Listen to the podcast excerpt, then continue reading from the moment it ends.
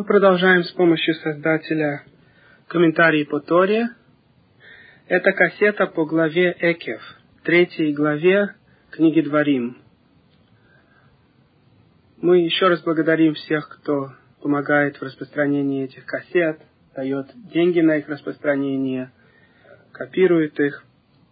И просим всех слушателей, пожалуйста, давать эти кассеты другим, послушать после себя. И если у вас есть вопросы к автору кассет, пожалуйста, звоните 917-339-6518. Легче всего меня застать в будние дни утром между 9 и 12 утра. И если вы хотели бы распространять кассеты или хотели бы на какую-то бармицу или свадьбу или обрезание, в каких-то случаях, когда есть возможность поставить коробочку с кассетами на определенную тему из тех тем, на которые у нас есть кассеты, или заказать, может быть, кассету по определенному случаю, то, пожалуйста, тоже звоните. Если вы хотели бы спонсировать кассеты по недельным главам, одну из которых вы сейчас слушаете, то, пожалуйста, звоните Аврааму 718-846-6520 или Юрию по телефону 917-613-8775. И в конце предыдущей главы мы изучали наставление Моше, и в этой главе Моше продолжает наставлять наш народ, наших предков, которые заходили в землю Израиля. Мы уже рассказывали, что вся книга Дворим, вся пятая книга Моше рассказывает о последнем месяце и семи днях жизни Моше, где он рассказывает новому поколению о важности соблюдения заповедей Всевышнего и снова повторяет с ними заповеди. И в конце предыдущей главы Моше рассказывает евреям, как им поступать, если их дети спросят, зачем вы соблюдаете все эти заповеди. И он говорит, что в первую очередь нужно ответить, что эти заповеди даны Создателем мира, который вывел нас из Египта, сделал для нас величайшие чудеса, подобных которым не было никогда в истории, и поэтому мы соблюдаем заповеди. И мы говорили в конце предыдущей кассеты о том, как этот совет Моше, разумеется, остается таким же актуальным сегодня, как и во всех поколениях, потому что если кто-то из вас думает, что мы знаем все причины на какую-то из заповедей, вы не правы. Есть заповеди, которые мы немножко понимаем, есть заповеди, которые мы почти совсем не понимаем. Все заповеди бесконечно глубоки, и у всех заповедей есть много причин. И даже если какая-то заповедь нам понятна, мы только понимаем некоторые из причин заповеди. И поэтому, даже если нам кажется, что причина на эту заповедь больше не существует, что сегодня, казалось бы, эта заповедь к нам не должна относиться, то это все из-за недостатка знания, потому что у каждой заповеди есть бесконечно много причин, и только Создатель мира знает, когда дает нам заповеди, всю пользу, которую эти заповеди приносят и поэтому он в своей Торе постоянно напоминает нам, что заповеди даны навсегда. Заповеди никогда не перестанут существовать. И были уже группы в нашем народе, которые пытались отделаться от части заповедей. Реформистские евреи, консервативные евреи и множество других групп. И, как правило, как только какая-то группа евреев начинает отходить от заповедей, их дети и внуки ассимилируются среди наций.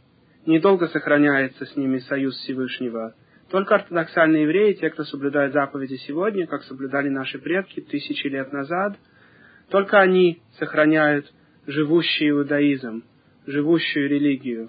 Иногда кажется, что религиозных евреев остается мало, что они теряют своих детей, которые уходят в различные группы. И тем не менее Всевышний всегда сохраняет свой союз, и религиозный иудаизм снова оживает. Например, в Америке 60-70 лет назад – очень мало кто мог сохранить своих детей религиозными. Родители, приезжающие сюда из Европы, даже если они могли соблюдать заповеди, что тогда было очень трудно, их дети, как правило, заповеди не соблюдали. Дело в том, что ешив тогда в этой стране практически не было. И дети шли в обычные школы, в public schools. И через довольно-таки короткий срок их родители начинали им казаться отсталыми, со своими старыми обычаями, которые они привезли из Европы, а дети начинали себя считать прогрессивными американцами и довольно быстро отбрасывали все заповеди Торы. Сегодня потомки этих детей полностью ассимилировались, никто теперь не знает, где их потомки, они полностью перемешались среди неевреев. Но были единицы, кто даже 60-70 лет назад смогли удержать своих детей от ассимиляции. Им удалось ввести жизненную Тору в жизнь своих детей. Им удалось показать своим детям, насколько прекрасны наши заповеди. Ведь ни одна нация не существует, как существуем мы. Мы разбросаны по свету, мы маленькие в числе. Большую часть нашей истории нас гоняли и мучили наши соседи, среди которых мы жили. И одно из последних гонений, которые мы видели в нашей истории, это гонение в Европе 60 лет назад, когда большая часть европейского еврейства была уничтожена. И тем не менее, при всех этих гонениях наша нация сохранилась. С тех пор было множество наций, которые поднимались высоко, владели большей частью мира, и все они в результате падали, исчезали, их культура терялась, а еврейство осталось, как и было раньше. И мы уже говорили на множестве кассет о том, что аргумент, который здесь приводит Моше, что вся наша нация видела то, что происходило на горе Синай, то, что происходило, когда Всевышний нас вывел из Египта, то, что происходило, когда Всевышний раз сек море на части. Все эти исторические случаи не имеют подобия в истории других наций. Ни одна нация не говорит, что они были выведены из другой нации с чудесами, знамениями, что они все проходили по пустыне, где не было еды, и получали божественную пищу с неба. Ни у одной нации нет никаких таких традиций. Почему? Потому что изобрести такие традиции невозможно. Если бы в каком-то поколении, например, какой-нибудь король одной из своих стран решил бы изобрести новую религию, и он бы сказал людям, живущим в его стране, что все их предки проходили по пустыне 40 лет без еды и питья, получали еду и питье волшебным способом, что все их предки прошли через море, которое рассеклось перед ними на части, что все их предки стояли на какой-то горе и слушали голос Всевышнего. Если бы какой-нибудь король или какая-нибудь группа людей изобрела бы такое, то им бы не удалось убедить нацию верить в это, потому что нация сказала бы им, Почему вы первые, кто нам об этом рассказывает? Почему мы это не слышали от своих предков? Единственное, как могут существовать такие традиции, как то, что написано в нашей Торе, это если они действительно произошли. Поймите этот аргумент. Это очень важный аргумент, который используется нашими мудрецами и подсказывается здесь в Торе. Ни одна нация не могла изобрести того, что написано в нашей Торе. То, что написано в нашей Торе, может быть написано только в одном случае, если это действительно произошло традиции, которые происходили с целой нацией миллионов людей, могут быть переданы только если они действительно когда-то происходили. Ни в каком поколении невозможно изобрести эти традиции. Поэтому главный аргумент нашего соблюдения Торы состоит не в том, что мы понимаем пользу от законов. Есть очень много законов, польза от которых явна и видна, и мы уже говорили об этом на других кассетах. И ученые сегодня рассказывают многое о том, насколько полезно соблюдение религиозных евреев, их заповедей. Нееврейские ученые это заметили, и мы уже немножко говорили об этом. Но при всем этом, даже если бы мы не видели никакой пользы от соблюдения заповедей, мы все равно должны были бы их соблюдать, потому что Создатель показал свое присутствие тем, что вывел нас из Египта, и тем, что произошло после этого. И с тех пор мы обязаны соблюдать все, что Он нам повелел, потому что Он лучше знает, что для нас хорошо. И это остается аргументом во всех поколениях евреев – каждом поколении будут дети, которые будут спрашивать своих родителей, зачем вы все это делаете, почему мы не можем быть как наши нееврейские соседи, у которых нету никакого ерма, у них нету никакого закона, кроме закона страны. Они не обязаны соблюдать постоянно определенные заповеди, они не обязаны ходить постоянно в места молитвы. Почему мы не можем быть как они? И в каждом поколении, когда дети это спрашивают, ответ остается Тора дана нам Создателем. Есть множество доказательств, что Тору дал нам Создатель. Одно из них мы только что рассказали. То, что написано в Торе, не могло быть изобретено. И поэтому мы обязаны соблюдать все, что Всевышний нам сказал. И все эти заповеди для нашего блага, как сама Тора здесь все время повторяет. И, наконец, в конце предыдущей главы Моше сообщил, чтобы мы не удивлялись, если мы видим, что какой-то грешник живет хорошо в этом мире, а праведник плохо. Не написано нигде в Торе, что каждый праведник будет иметь хорошую жизнь в этом мире, а каждый грешник плохую. Основные наказания, описанные в Торе, это наказание после смерти, наказание в будущем мире. И говорит Талмуд, что никто не знает, насколько глубоко это наказание. Мы даже себе представить не можем, насколько глубок суд Всевышнего, как все вспоминается, каждая деталь, каждое мгновение жизни, каждый раз, когда мы что-то сделали не так, это вспоминается после смерти. И в этом мире, говорит здесь Тора в конце предыдущей главы, Всевышний может наградить грешника за что-то хорошее, что он успел сделать, и наоборот наказать праведника за те маленькие грехи, которые этот праведник, возможно, совершил. Поэтому мы часто видим, что праведнику живется не очень хорошо, а грешнику, возможно, дано все в физическом мире, хороший дом, хорошая зарплата, хороший бизнес. И тем не менее мы должны понимать, что награда и наказание в основном остается для будущего мира. А в этом мире мы мало чего понимаем по отношению к награде и наказанию. Как говорит Талмуд, Сахар, Мицва Бихай Ал Малика. Нет в этом мире награды за мицву. Только в будущем мире, где можно по-настоящему насладиться жизнью, только там Всевышний дает награду. С чем это можно сравнить? Приводят подобную аналогию. За любую мицву награда человека очень и очень велика. И поэтому для праведника получить эту награду в этом мире будет просто нечестно. Весь этот мир не стоит награды одного мгновения в будущем мире. И поэтому Всевышний сделал так, чтобы наказание за маленькие грехи праведник получал в этом мире, чтобы очистить этого праведника полностью, чтобы он был готов получить духовную награду после смерти. С другой стороны, грешник не заинтересован в будущем мире. Есть грешники, которые вообще ничего не хотят, кроме физических удовольствий. И поэтому будет вполне разумно и резонно, если этот грешник получит свою награду в этом мире, как он сам бы и хотел. И так как у любого грешника есть хоть какие-то митсвы, хоть что-то хорошее, как правило, человек делает, то он часто живет неплохо в этом мире. С другой стороны, Тора не раз говорит нам, что весь народ еврейский будет получать награду и наказание за свое поведение. Если весь народ будет вести себя хорошо, то в принципе Всевышний пошлет дождь, и будет хороший урожай, и будет достаточно еды для всех. И если весь народ будет вести себя плохо, то будут наказания спущены на наш народ. И так все время и происходит. В поколениях, где еврейский народ ведет себя хорошо, мы наслаждаемся жизнью, в принципе. А в поколениях, где еврейский народ ведет себя плохо, то происходит изгнание, наказание. И часто посланниками этих наказаний являются не евреи. Иногда посланниками наказаний Всевышнего являются неодушевленные предметы. Например, недостаток дождя, недостаток урожая. Но иногда являются наказанием Всевышнего не евреи, если какой-то нееврей все равно ненавидит евреев и хочет их убивать и мучить, то Всевышний выбирает этого нееврея как способ наказать свой народ. Например, сегодня большинство евреев нерелигиозные. Весь мир, казалось бы, живет в сравнительном достатке. У всех есть достаточно еды и питья, и одежды в сегодняшнем мире. И, тем не менее, никто не чувствует себя спокойно, никто не чувствует себя защищенным. В земле Израиля постоянно убивают людей. В данном случае орудием Всевышнего являются арабы.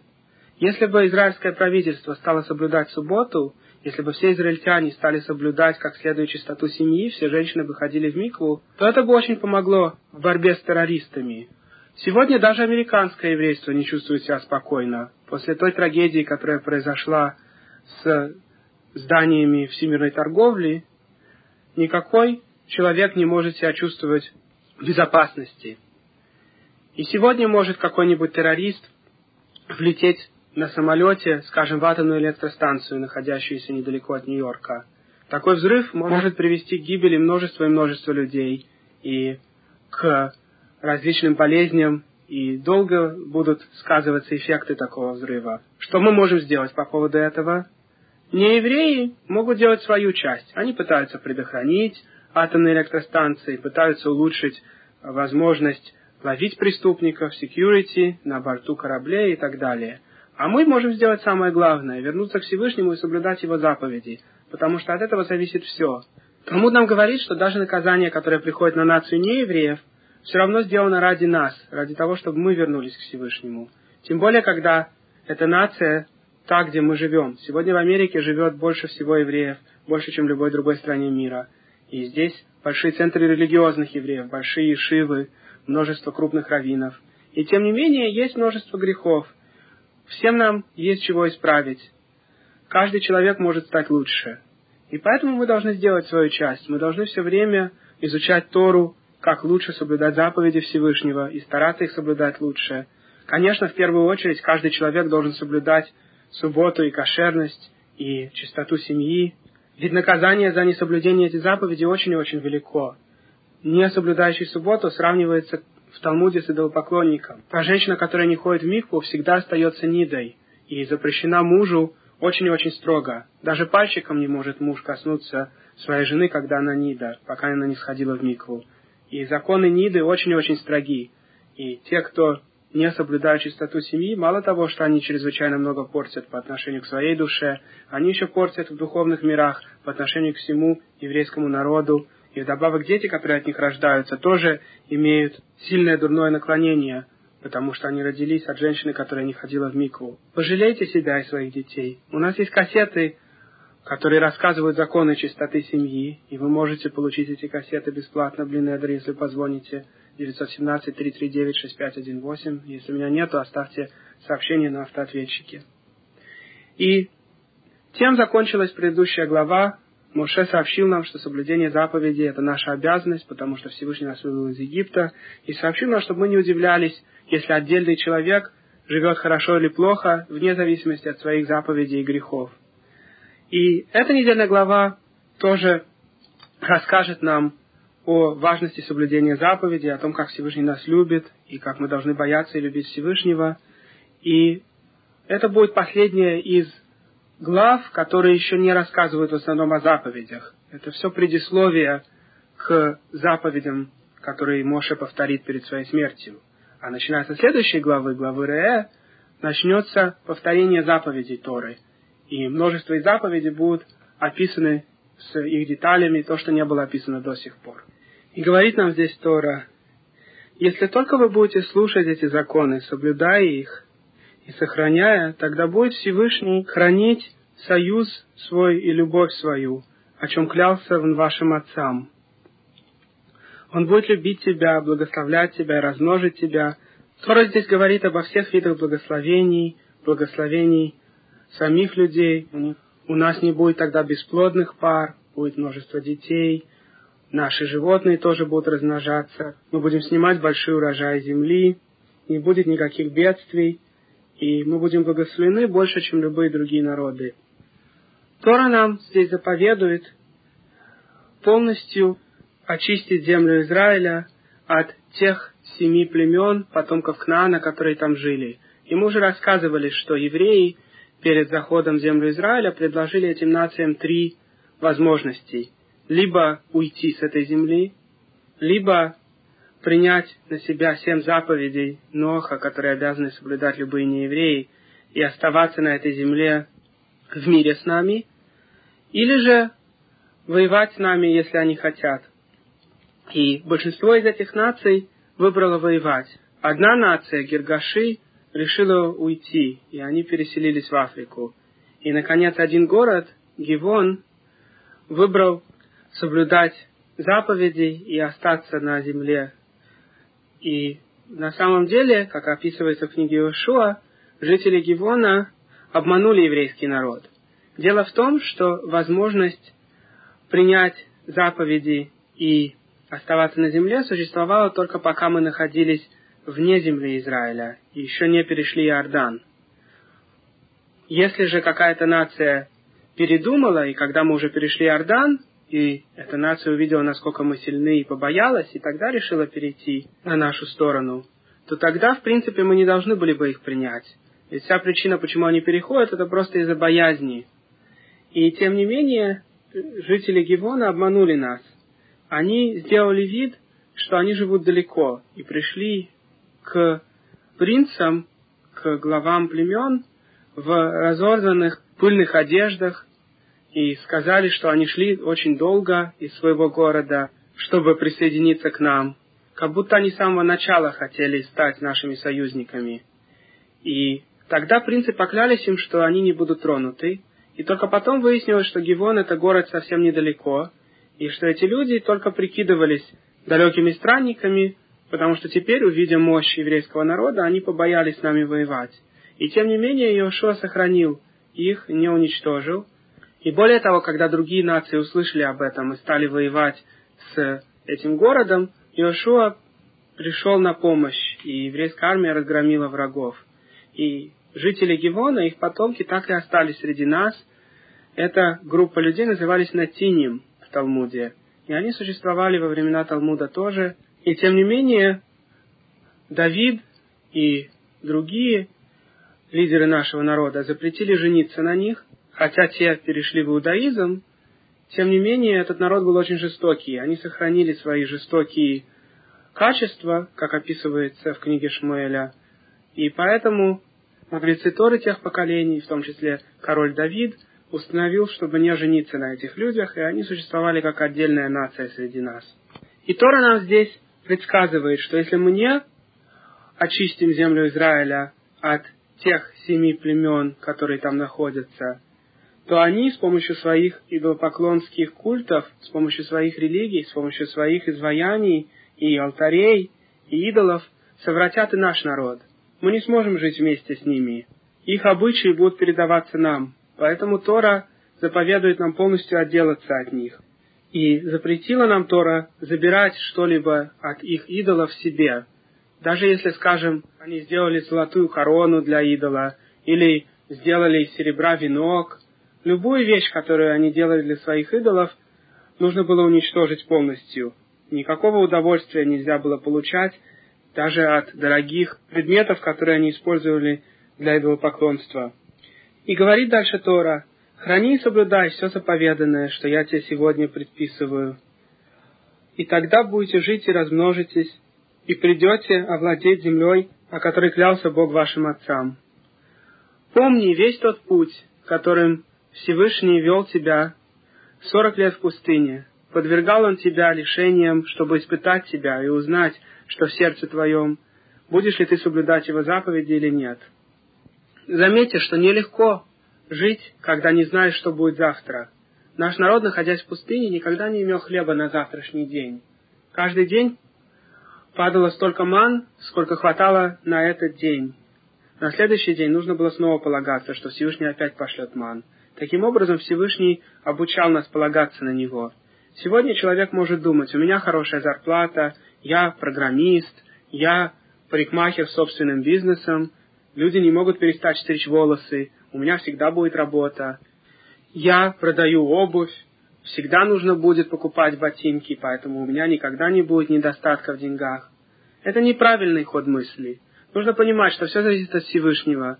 Он поднимает бедного нищего который до этого рылся в мусорной яме, чтобы найти кусочек хлеба, и делает его миллионером. Уже не раз это происходило в истории. Он иногда опускает вниз мультимиллионера, который теряет все и иногда еще вынужден спасаться в другой стране от преследуемой его полиции. Оказывается, полиция нашла что-то, что этот мультимиллионер сделал не так, и теперь пытается его посадить в тюрьму, а все его богатство конфисковано. Сколько раз этот миллионер не успел вовремя уехать, и так и находится остаток своей жизни в тюрьме. Человек, который раньше ворочил сотнями миллионов, которому подчинялось тысячи людей, теперь находится вместе с другими преступниками, убийцами и насильниками, побрит наголо и сидит остаток жизни в комнате 4 на 4. Бывает также, что мультимиллионер умирает в расцвете сил. Никакие доктора его не спасли. Ему было 30 лет, он собирался жить еще вдвое больше, чем он уже прожил, до 90. Но не так был план Всевышнего. Посылается страшная болезнь на этого человека, и он в мучениях умирает, и никакой доктор не может его спасти. И тогда он получает то же, что и все остальные. Один на четыре я это называю, потому что гроб в Талмуде по закону должен был делаться размером один на четыре. Одна ама на четыре амы. Ама это примерно полметра, расстояние от локтя до конца среднего пальца. И рост человека немножко меньше четырех амот. И ширина человека ама. Поэтому гроб делали одну аму в ширину, на 4 амы в длину. И все люди получают одно и то же в конце своей жизни в этом мире. Гроб один на четыре. Вы видели когда-нибудь, чтобы человека похоронили в Кадиллаке или в лимузине? Никого не хоронят в его поместье. Каждый человек в результате получает небольшой участок земли, где он будет пребывать, пока Всевышний не возвратит мертвых к жизни, если он заслужит. Поэтому конец у всех одинаковый, у мультимиллионера и у простого нищего. Но что в действительности важно, то, что человек берет с собой после смерти, это его заповеди. Вот здесь уже валюта, которую просто так не получишь. Эту валюту можно получить только при соблюдении заповедей Торы. И в будущем мире только такая валюта ценится. Ни золото, ни серебро, ни зеленые бумажки, которые мы называем долларами, с портретом разных президентов, которые тоже закончили свою жизнь тем же, что и остальные. Их портреты находятся на зеленых бумажках. Но сами они находятся на участках земли один на четыре. Одну аму на четыре ама, как все остальные. И единственное, что важно, это что происходит с душой после смерти. О, этой душе показывается все, что она сделала в течение жизни. Либо она идет на прекрасные наслаждения за все хорошее, что она сделала, либо ее отправляют на наказание, а потом снова в этот мир, может быть, исправит во второй раз лучше, чем в предыдущий. Поэтому решайте сейчас сами, каждый из нас должен решить для себя, что мы больше хотим. Накапливать богатство этого мира, чтобы потом в результате их все равно не взять с собой в гроб. Или накапливать богатство будущего мира соблюдением заповедей – ведь единственная цель богатства – это чтобы иметь возможность соблюдать заповеди Торы. Если у вас есть лишние деньги, и вы можете их отдать на Ишиву, или вы можете их отдать бедным, вы же можете так много сделать этими деньгами. Талмуд нам не заповедует отдавать все свои лишние деньги. Еврейский закон всего лишь требует отдать десятую часть, а более праведный человек отдает пятую свою часть. И, конечно, человек богатый, у которого денег много, должен отдавать пятую часть. Ведь все равно у него денег очень много, и ему Всевышний предоставляет возможность содержать множество людей, которые занимаются Торой, помогать в приближении евреев к иудаизму, возможно, даже помочь распространением этих кассет. Множество и множество вещей можно сделать с помощью денег. Сейчас открываются бухарские ишивы во многих местах, в том числе в Квинсе. Тот, кто может дать на эти ишивы деньги, от этого будет очень большая польза. Ведь эти ишивы фактически спасают детей от public schools. Дети из таких ишивок в результате вырастают религиозными евреями.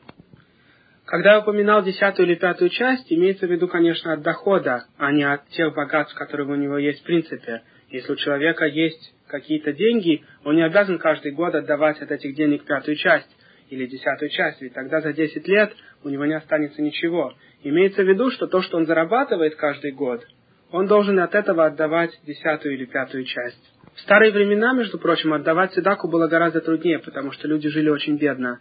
Сегодня все могут позволить себе отдавать десятую часть на цедаку. Но если у вас нет даже такой возможности, и вы видите, что если вы будете отдавать десятую часть, у вас просто не будет денег на проживание, то поговорите с раввином. Существуют способы посчитать определенные траты, которые у вас есть, как часть цедаки. В некоторых случаях те деньги, которые человек тратит на содержание своих детей или своих пожилых родителей, у которых нет дохода, могут засчитаться как цедака. Поэтому, если вы поговорите с раввином, и у вас действительно тяжелая ситуация, и вы не можете тратить десятую часть дохода на цедаку, то, может быть, найдется способ посчитать часть ваших расходов как цедаку. Но счастлив тот, у которого есть возможность отдавать десятую или пятую часть без всяких обходных путей, просто посчитав от своего дохода десятую или пятую часть и выписав чек каждый месяц на организацию, которая помогает евреям, благотворительную организацию или на Ишиву. Так вот, Тора нам описала, что очень важно полагаться на Всевышнего. И Всевышний нас учил 40 лет на Него полагаться, давая нам пищу каждый день только на этот день. Сегодня управление Всевышним более скрыто. Нам может казаться, что мы зарабатываем деньги сами. Но на самом деле каждый день Всевышний судит нас и решает, давать нам снова эту зарплату или нет. И в любой день мы можем потерять работу, в любой день, хас шалом, могут случиться на другие виды наказаний, болезни и все что угодно и включая даже смерть.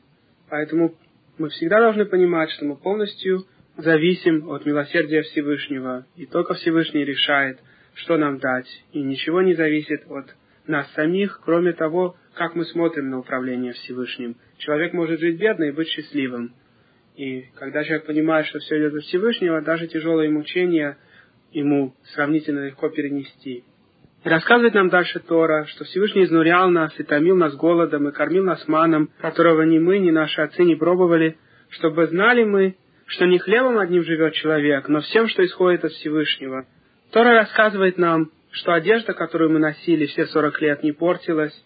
Наши мудрецы добавляют, что даже ребенок, которому давали одежду, когда он был маленьким, его одежда росла вместе с ним. Поэтому нам не приходилось покупать или делать новую одежду, пока мы ходили по пустыне. Также наша обувь не рвалась, пока мы ходили, и наши ноги не опухали от тяжелого хождения. Всевышний сделал для нас множество чудес, пока мы были в пустыне. Нам не требовалось ничего. Всевышний для нас все давал. Еду, питье, одежда, которая на нас прямо росла и не портилась, обувь. Сегодня тоже все это дает Всевышний, только более скрытым способом. Не так заметно, что это идет от Всевышнего. И тем не менее, это идет только от Всевышнего. И теперь Тора описывает нам, насколько хороша земля, куда мы заходим. Но надо заметить, что характеристика этой земли в том, что с одной стороны она очень хороша, земля Израиля, а с другой стороны Всевышний судит эту землю более строго. Даже не еврей, находящийся в земле Израиля, судится более строго за свои грехи, чем если бы он находился вне земли Израиля. Земля Израиля – это как дворец Всевышнего. Представьте себе, что человек ломает заповеди короля, ломает законы короля вдалеке от короля, где-нибудь в далекой провинции. Но у короля хорошо поставлена служба различных агентов, и они находят этого человека быстро, что он не слушается короля, и они его наказывают. Но если, допустим, человек придет прямо в, во дворец короля и там начнет не исполнять законы самого короля, то, конечно, он будет наказан гораздо более строго. Ведь это большая наглость переступать законы короля прямо в его дворце. Точно так же и грехи людей. Если человек грешит вдалеке от земли Израиля, он тоже будет наказан. Всевышний знает об его грехах, но грешить в земле Израиля, прямо там не служится Всевышнего, ведет к наказанию гораздо быстрее. Например, сегодня большинство евреев нерелигиозные. Меньше половины евреев соблюдают субботу, кошерность, меньше половины женщин ходят в микву, Конечно, часть людей имеет какие-то оправдания, может быть, они родились вдалеке от религиозных евреев, никогда не слышали о заповедях. Но какие именно у человека есть оправдания, сейчас не так важно. Оправдания он будет свои говорить после смерти, если у него эти оправдания сохранятся. Часто оказывается, что оправданий не так много, как он думал при жизни. При жизни мы часто думаем, что у нас очень много оправданий на грехи. Но когда в мире правды наша душа стоит перед Всевышним и сообщает о всех своих плохих делах, то тогда очень трудно найти оправдание. Оказывается вдруг, что во всех случаях, когда он согрешил, он мог бы на самом деле найти возможность соблюсти заповеди как следует. Но сейчас дело не в этом. Во всяком случае, большинство евреев нерелигиозные, часть, возможно, имеет некоторые оправдания, часть имеет гораздо меньше оправданий. И тем не менее, наказание в этом мире больше наступает на евреев земли Израиля, чем на евреев вне земли Израиля. Все по той же причине. Хотя в земле Израиля нерелигиозных евреев не больше, чем в Америке или в другой стране, но так как земля Израиля – это дворец Всевышнего, то там Всевышний наказывает больше. Именно поэтому там почти каждый день теперь происходят убийства со стороны террористов. Всевышний хочет нашего раскаяния, раскаяния всех евреев, и посылает постепенно различные виды наказаний, чтобы мы вернулись, одумались, перестали грешить. Но немножко Всевышний начал будить уже Америку тоже. Во-первых, Ухудшение экономики, без сомнения, приведет к тому, что люди будут более задумываться о том, насколько они беззащитны перед Всевышним. Совсем недавно человек мог бы гордиться, что он был важным программистом, получал 100 тысяч в год, а теперь он потерял работу, потому что его фирма закрылась или уволила половину сотрудников. Другой человек, который получал зарплату вдвое меньше, и, допустим, его не выгнали, так он так держится теперь за свою работу и только надеется, что он ее не потеряет. Потом Всевышний послал разрушение зданий всемирной торговли. Это, конечно, в гораздо большей степени должно нас разбудить. Если недавно человек гордился, что он работал в самых высоких зданиях, то теперь счастлив тот, кто там не работал. Всевышний постепенно будет нас от нашего глубокого сна, говоря, «Вернитесь ко мне, дети мои. Я хочу привести к вам Машиаха, я хочу избавить вас от Галута, я хочу снова сделать вас пророками, моей любимой нацией, которая близка ко мне. Ведь говорится, что в конце дней все евреи будут пророками, те, кто останутся верны Всевышнему. Всевышний пытается нас разбудить, всех нас, и самых религиозных из нас, и самых нерелигиозных. Всем нам есть что исправить. Никто не является полным праведником, чтобы можно было сказать, что я еще могу сделать. Я и так уже делаю все совершенно идеальным образом. Каждый человек может стать лучше. Больше изучать Тору, молиться с большей концентрацией, больше помогать людям, быть более внимательным к своей жене, к своей семье, больше беспокоиться о том, как учатся его дети, проверять их успеваемость в Ешиве. У каждого человека есть возможность сделать много вещей лучше, чем он делает сейчас. И Всевышний ждет от нас, чтобы мы стали лучше, и пытается нас разбудить. И говорится здесь про нашу прекрасную землю, в которую Всевышний приводил это поколение евреев. Всевышний ведет тебя в хорошую землю, потоков и подземных ключей, изливающихся в долинах и в горах. Это земля пшеницы, ячменя, винограда, инжира и гранатов, земля маслиных олив и меда фиников, земля, в которой не будешь ты есть хлеб в бедности, и не будет у тебя недостатка ни в чем. Земля, камни которой железо, из ее гор будешь медь добывать. Здесь подсказываются полезные ископаемые, которые находятся в земле Израиля. И все из них еще были открыты, и когда Всевышний смилуется над нами и откроет наши глаза, наверняка там найдут и нефть, которая так важна для всего мира сегодня, нефть, которая обогатила арабские страны на Ближнем Востоке, и которые до сих пор не могут найти в земле Израиля. Но когда мы заслужим, Всевышний откроет наши глаза, потому что Тора уже предсказала нам, что полезные ископаемые в земле Израиля в большом достатке. И говорит дальше Тора, будешь ты есть и насыщаться, и тогда ты будешь благословлять Всевышнего за хорошую землю, которую Он дал тебе. Здесь Тора нас обязывает благодарить Всевышнего за еду. Это положительная заповедь из Торы, заповедь Беркат Амазон, благословлять Всевышнего, когда человек поел хлеб. И раввины добавили благословление до и после еды на любые виды пищи. Тора обязывает нас благодарить Всевышнего только когда мы поели хлеб и насытились. Но если человек не ел хлеб, то из Торы он не обязан говорить благословение. Но раввины выучили, что Всевышний хочет, чтобы мы его благодарили за еду. И поэтому добавили нам множество благословений до еды и после. И у нас есть кассета, где рассказывается вкратце законы благословений. Мы немножко расскажем здесь, на этой кассете, некоторые из этих законов. Вы видите, что Тора здесь описывает семь видов растений в восьмом стихе. Земля пшеницы, ячменя, винограда, инжира, гранатов, маслин и фиников.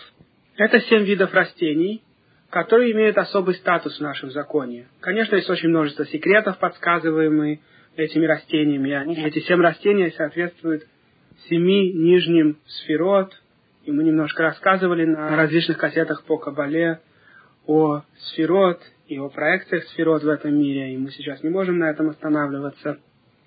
Но во всяком случае, так как эти семь растений особенно восхваляются здесь Торой, то мудрецы установили более длинные благословения после еды этих растений. Если человек, например, ел виноград или пил вино из винограда, или он ел финики или инжир, гранаты, или он ел что-то мучное из пшеницы или ячменя, а также из подобных им растений, то есть полба, овес и рожь. Если человек ел что-нибудь из этих семи видов растений, то он делает благословение, которое подлиннее, чем благословение после еды других видов пищи. А самое длинное благословение после еды – это Беркат Амазон, если человек ел хлеб. Получается, что есть три вида благословений после еды. Самое короткое – Бурени Фашот, средней длины, за семь видов растений, которые описаны здесь в Торе, и самое длинное, когда человек ел хлеб. Поэтому, если вы находитесь в месте, где у вас нет возможности долго читать молитвы после еды, то тогда вы можете просто не есть хлеб, и тогда молитвы не такие длинные. Поэтому часто на работе люди предпочитают не есть хлеб, чтобы не пришлось потом долго сидеть и говорить благословение после еды. Бывает, что у человека такая работа, что все время нужно поднимать телефон или в любой момент могут отвлечь, и тогда лучше всего не есть хлеб в течение дня, пока человек не пришел домой и спокойно может тогда поесть хлеб во время вечерней еды. И также утром Талмуд говорит, что очень хорошо, если человек ест по утрам хлеб. Имеется в виду, конечно, после молитвы, потому что до молитвы вообще ничего нельзя есть. Только можно попить кофе, если человеку тяжело молиться, пока он не попьет кофе утром или чай. Конечно, все законы благословений до и после еды чрезвычайно сложны, есть очень и очень много деталей, и просто невозможно их описать на кассете в двух словах. Но мы расскажем только очень вкратце о всех видах благословений. В большинстве сидуров благословения напечатаны после утренней молитвы, но во множестве сифарских сидуров я видел, что благословения напечатаны после вечерней молитвы в субботу. Обычно Сидур построен таким образом. Он начинается с молитв при вставании и утренних молитв, потом молитва Минха, потом напечатана молитва Аравит, и потом вечер субботы, вечерние молитвы субботы, встреча субботы, и потом утренняя молитва субботы и Минха в субботу. И в некоторых сидурах дальше описаны также молитвы в определенные праздники – и в некоторых сидурах также молитвы Рошишана и Йом-Кипура. Таким образом, можно быстро найти в любом сидуре, где какие молитвы. Так вот, благословения до и после еды обычно напечатаны после утренней молитвы, а в некоторых сифарских сидурах после вечерней молитвы до субботы, аравит субботы. Например, в сидуре Сукат Давид на 223 странице напечатано Беркат Амазон, благословение после еды хлеба, и если три еврея ели вместе хлеб, то они обязаны также произнести зимун, то есть один из них приглашает других благословлять Всевышнего. Как мы видим на странице 224 в Сидуре Сукат Давид. Один из них, главный, говорит «Неварах шахану мишело», благословим того, пищу которого мы ели. И все отвечают «Барух шахалну мишело в туво хаину», благословен тот, чью пищу мы ели и по чьей милости мы живем. И он тоже произносит эту фразу. И потом они все вместе говорят Беркат Амазон. И желательно также, чтобы тот, кто произносил Зимун, имел в своей правой руке стакан с виноградным соком или вином. И в конце Беркат Амазон он делает благословение на это вино и выпивает, и потом делает благословение после питья вина и виноградного сока, как мы позже упомянем, это благословение. Но если нету виноградного сока или вина, тогда они могут произносить Беркат Амазон без него. Если десять мужчин-евреев ели вместе, то тогда произносится Зимун с упоминанием имени Всевышнего. То есть все то же самое, но говорится Элокейну, наш Бог. Неварах Элокейну Шахалну Мишело, благословим Бога и пищу, которого мы ели. Барух Элокейну Шахалну Мишело, в того Хаину, благословен Бог, пищу которого мы ели, и по милости чьей мы живем. Потом произносятся четыре благословения Беркат Амазон, начиная с слов Барухата, имя Всевышнего, Элакейну Мелаха Улам, как любое благословение начинается с благословения Всевышнего, Владыка Вселенной, и говорится о том, что Всевышний дает пищу всему живому, и кончается благословение Барухата Ашем, Хазан это коль, насыщающий все живое. Второе благословение упоминает землю Израиля, как здесь Тора упоминает, что мы будем благословлять Всевышнего за еду, и за землю, которую Он нам дал. И начинается словами «Ноделиха» «Мы благодарим Тебя, Всевышний, за землю, которую дал Ты нашим отцам». И кончается это благословение словами «Баруха Таашем аля арец Амазон» «Благословен Всевышний за землю и за еду». Талмуд сообщает нам, что первое благословение установил еще Моше, а второе благословение установил его Шуа, когда он и его поколение зашли в землю Израиля. Третье благословение установили Давид и Шломо, потому что это благословение говорит об Иерусалиме и о храме, который Шломо построил. И начинается с вами Рахем, «Смилуйся Всевышний над нами и над Израилем, твоим народом», и кончается словами Баруха Таашем, Боне Иерушалаем, благословен Всевышний, который строит Иерусалим. Потому что Всевышний постоянно в духовных мирах строит Иерусалим. И только когда мы заслужим, этот Иерусалим спустится сюда, в этот мир, и будет снова отстроен храм, но в духовном смысле храм уже был построен. Осталось заслужить его в этом мире. Надо заметить, что в этом третьем благословении также есть добавки, которые вставляются, если человек делает благословение в субботу или в праздник, или в Рошходыш. Если человек поел хлеб в субботу, то он здесь добавляет слова «реце вяхалицейну», А если он благословение это делает в Рошходыш или в празднике, он добавляет слова «Элакену велакеаватыну ялеви аво». Это та же молитва, которая добавляется в молитве Шмона Эсре во время Рошходыш в предпредпоследнем благословении, благословении Реце. И закон такой, если человек забыл сказать то, что добавляется в субботу, уже закончил говорить Беркат Амазон, то ему нужно начать сначала, потому что его Беркат Амазон не засчитывается. Но если он ел в третью еду в субботу хлеб и забыл сказать рецепт, то он не обязан возвращаться назад. И поэтому нужно быть очень внимательным, чтобы ничего не пропустить, и если человек делает благословение в субботу и в праздники, добавить то, что требуется добавить.